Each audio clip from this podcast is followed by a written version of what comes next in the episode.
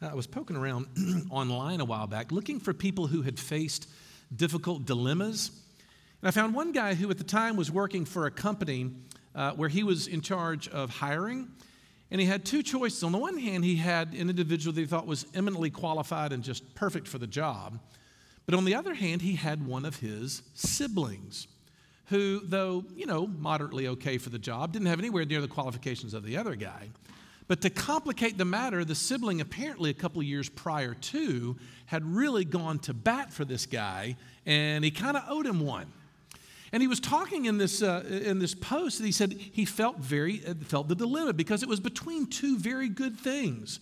I could either do my job or I can return the favor for a sibling, but I can't have both. And I suddenly thought to myself, now that sounds familiar. Because two weeks ago, we dove into the deep end of this topic of justification by grace and looked at all that powerful vocabulary that Paul uses to describe it. And what we didn't get to then, though, was something that I think needs to be highlighted, and that is what, what I would call the elegance of justification. The dictionary says elegance means something that is pleasingly ingenious. That's a great description. Because what, he, what Paul says in verse 26 is, is that justification allowed God, look at the phrase, to be just and the justifier of the one who has faith in Jesus. See if I can put it this way God has his own dilemma. that is, he has to be just. If he stops being just, he's no longer God. But if he's merciful as well, he longs to be the justifier of his people. But given man's sinfulness, how can he have both? Does God punish the sin and sort of lose the sense of mercy? Or does he just ignore the sin to let us into heaven and thereby be unjust? But of course, to sum up our last sermon in Romans, we found that God allows substitutes, does he not? On the cross, Jesus comes along and upholds both justice and mercy. Why? Because he inflicts the punishment on himself. So the debt's been paid. And in doing so, he now has fellowship with us in the way in which he can display his mercy. So, law and love, justice and mercy are both fully displayed on the cross. And I find that, that sort of solution to God's dilemma quite elegant. It's pleasingly ingenious. And it's the very thing that we declare when we de- proclaim the good news. And it's also what changes everything which is what I'm suggesting Paul goes into in verses 27 to 31, because then he's going to say, But there is a lifestyle that is commended to those who have come to discover and understand justification. In other words, last week we saw the facts of the gospel, uh, this or two weeks ago. This week we're going to see the effect of that gospel on us in the way we see the world. I want to unpack it looking at three phrases this morning. First of all, I want to consider the works of the, of the law I want to look at the tyranny of enough and then consider this question about the God of the Gentiles. Let's jump into this. First of all, the works of the law. Verse 27 opens up with a rhetorical question. Then what becomes of our boasting? What is Paul talking about when he says boasting? Well, he's talking about self glorifying, bragging, yes, but he's also doing something a little more subtle than that. Because boasting in the Bible's understanding can include anything that someone does to distinguish themselves from the grimy masses, right? And we're going to talk a whole lot more about this next week. But when you boast in something, that's what gives you confidence to go out and face the day. It's the thing that you look at and say, I am somebody because I have this. So it defines you, it gives you a sense of self worth. Paul has come to believe that justification by grace through faith is the only thing that can give him true self worth. Then, in verse 28, he sets up a contrast. Look at it. For we hold that one is justified by faith apart from the works of the law. Now, look, that is a power packed phrase. In the last 50 years of theological history, we've done a lot of arguing over that, but it's really not that complicated to get it on the face of it. Because the works of the law are simply what distinguished a Jewish person with an identity and a sense of self worth. They were things like the Jewish food laws, they were uh, circumcision codes, they were feast days, calendar days that people faced. And of course, Paul, by the way, knows exactly what he's talking about because in other places in the New Testament, he describes his career as a, as a, as a, as a, a Jewish person prior to becoming a um, Christian? It's Philippians 3 5. He says this If anyone else thinks he has reason to have confidence in the flesh, I got more. Circumcised on the eighth day of the people of Israel, of the tribe of Benjamin, a Hebrew of Hebrews. Who talks like that? I'm an Oxfordian of Oxfordians, right? As to the law, a Pharisee. As to zeal, a persecutor of the church. As to righteousness under the law, blameless. You see what Paul's saying? He's saying, The works of the law have made me unique. They were his righteousness, his identity. And even more than that, you'll understand this is not just a Jewish thing. Remember, all the way back in Romans 1 3, Paul was describing the Gentile world, remember, as insolent, arrogant, and boastful. Same word from chapter 3. It led uh, commentator John Stott to say, in fact, all human beings are inveterate boasters. Boasting, he said, this is a great sentence, is this. Boasting is the language of our fallen self centeredness. Ooh, that's really good. Okay, so follow Paul's point. Something happened on the cross of Jesus to justify him apart from all those things that used to define him. So that in Galatians 6:14, Paul can say this, "But far be it from me to boast in anything except for the cross of Jesus Christ our Lord." You see the point? In other words, he's saying we only stop boasting when we come to realize that all of my best achievements have done nothing to justify me. Tim Keller says that offering up your, um, your best achievements to God are a little bit like a drowning man holding a handful of $100 bills in his hands and saying, But wait, I have money. I'm going to do you a bit of good in the, fa- in the fact of your drowning. Okay, so the works of the law. Now, bear with me for a second, because I realize that this is heady theological stuff to dive into early on a Sunday morning. But I want you to know that I'm always in search for resources that I can get my hands on that help us unpack this and understand what it means. And every now and then you come across a resource that just nails where you're going with this. And I would like to very warmly commend to you a wonderful little book by David Zahl, Z A H L, called Seculosity. And it's a powerful, sort of deep dive into the doctrine of justification, not so much for the theology portion, but for the way that that theology applies to our everyday lives. And here's how he does it he invites the reader to replace the word justify with the word enough. Bear with me, this is what he says. He says, Listen carefully, and you'll hear that word enough everywhere especially when it comes to our anxiety, our loneliness, our exhaustion, and the division that plague our moment to such tragic proportions. You'll hear people scrambling to be successful enough, happy enough, thin enough, wealthy enough, influential enough, desired enough, charitable enough, woke enough, good enough, we believe instinctively that were we to reach some benchmark in our minds, then value, vindication, and love would finally be ours. That is, if we got enough, we would be enough. And suddenly, when I read that paragraph, I thought, this is what Paul's talking about. Boasting in the works of the law is the modern equivalent of striving to be enough. Now, granted, you might this morning not consider yourself to be very religious. That's okay, you've come to the right place. But every one of us has a sense of knowing what it's like to feel like you are not enough or that you are.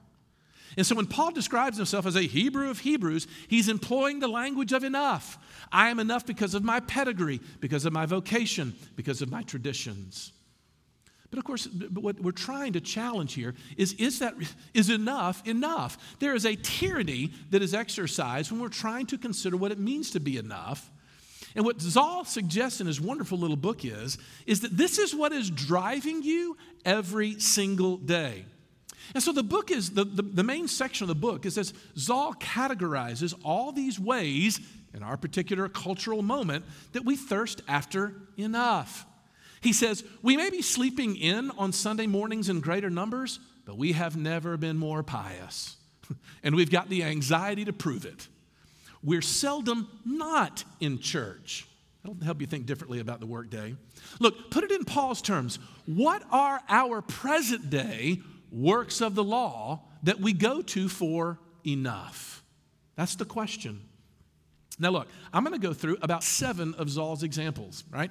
And I just want them to rush past you because I got to hurry through them. But your assignment for this week is to park on one or two of them and just kind of see how you're, how you're doing with that, right?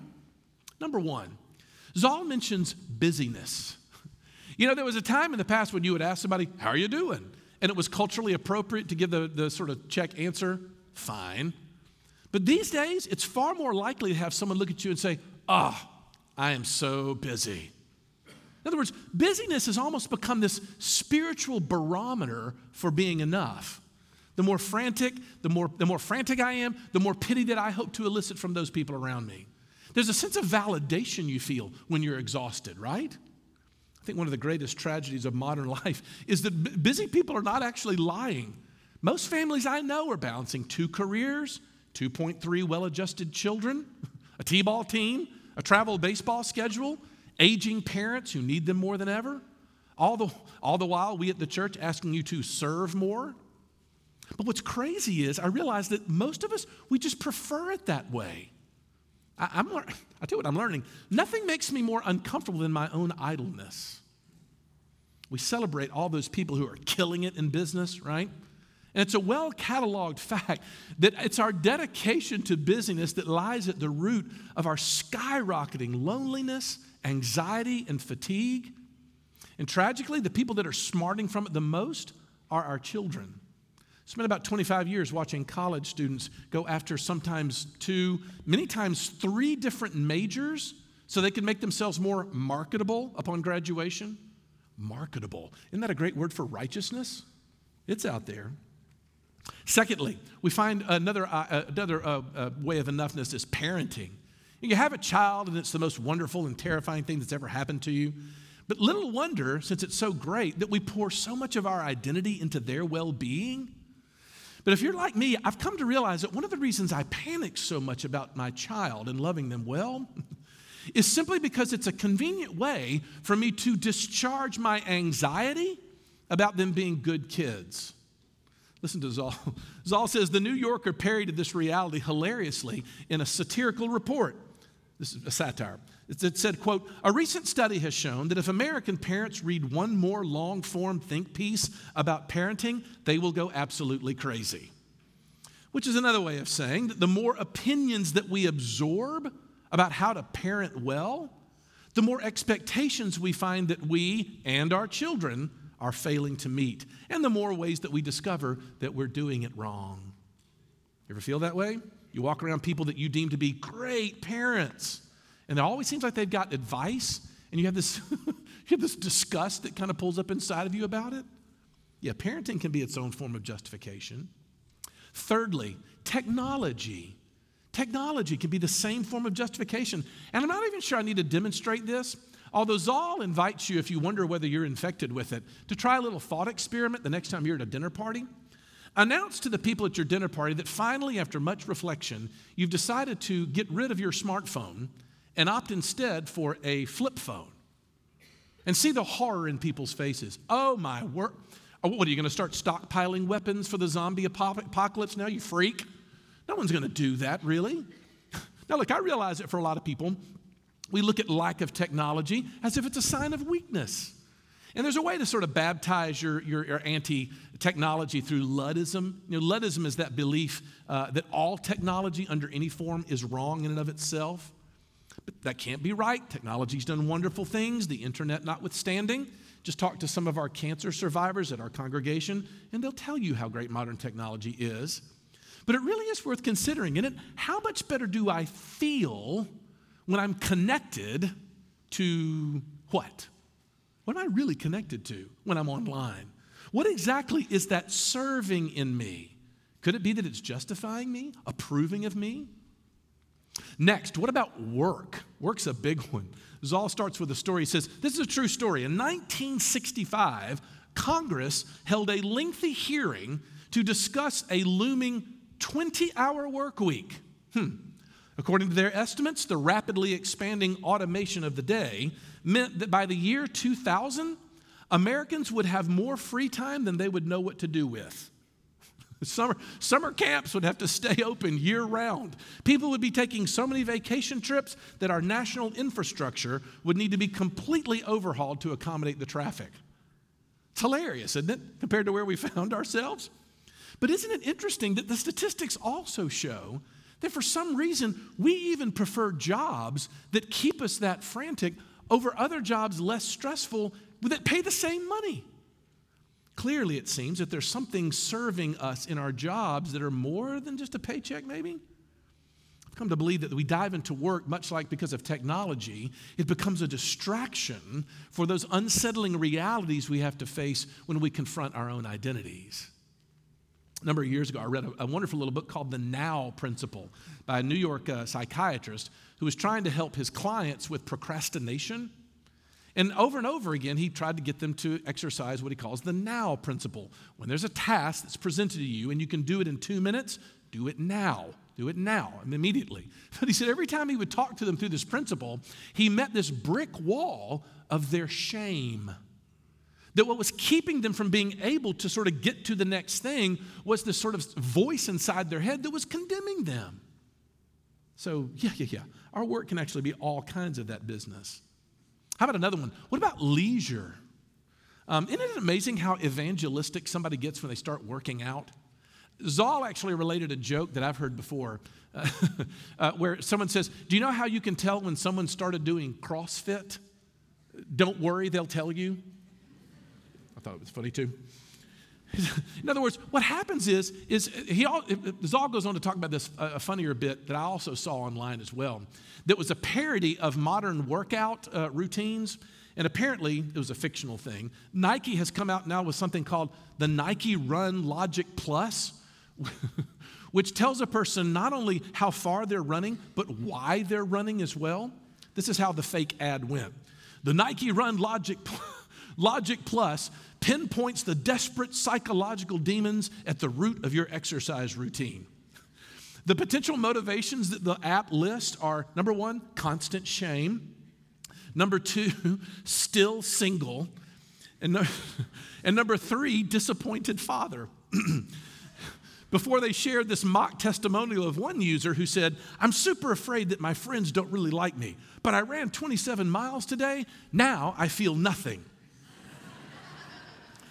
The point is, even when we're trying to relax, right, we're doing it more and more on the basis of some plan, some regimen, some discipline. And we got a phone on our watch, right, that tells us everything that we're doing wrong.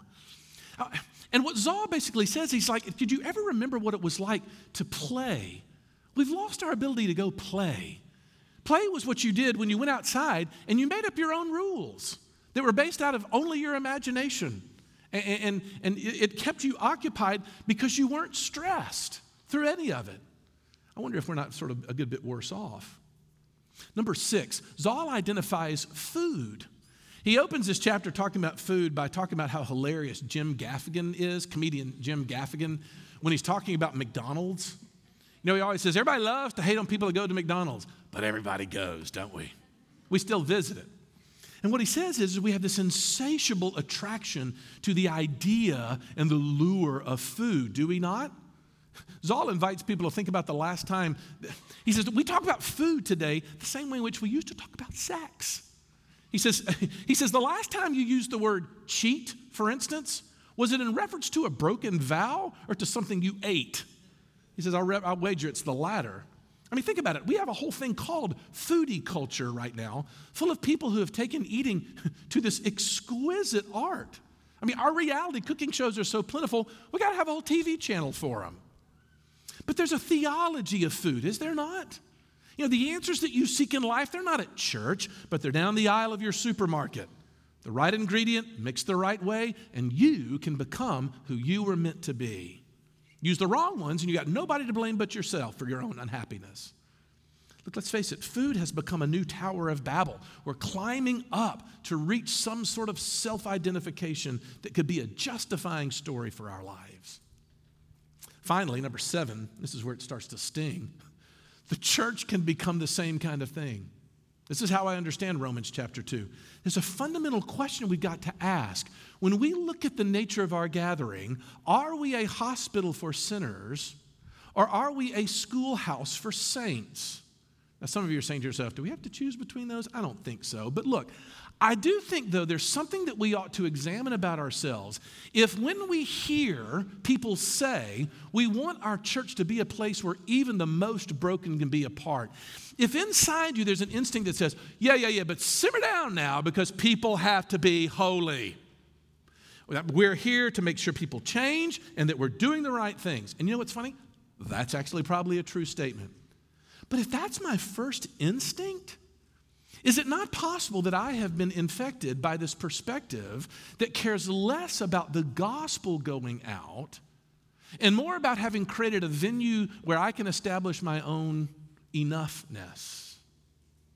And you can tell it when your church starts to lean in on the question of changing rather than on the grace that it takes to change.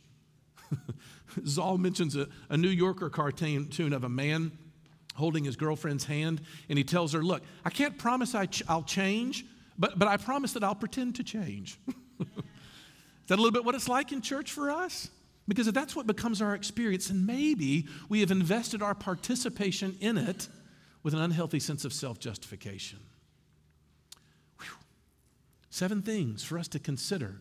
But it leads me to one last question. And this question is a little more self examining, and it has to do with this phrase, the God of the Gentiles. Look at verse 28.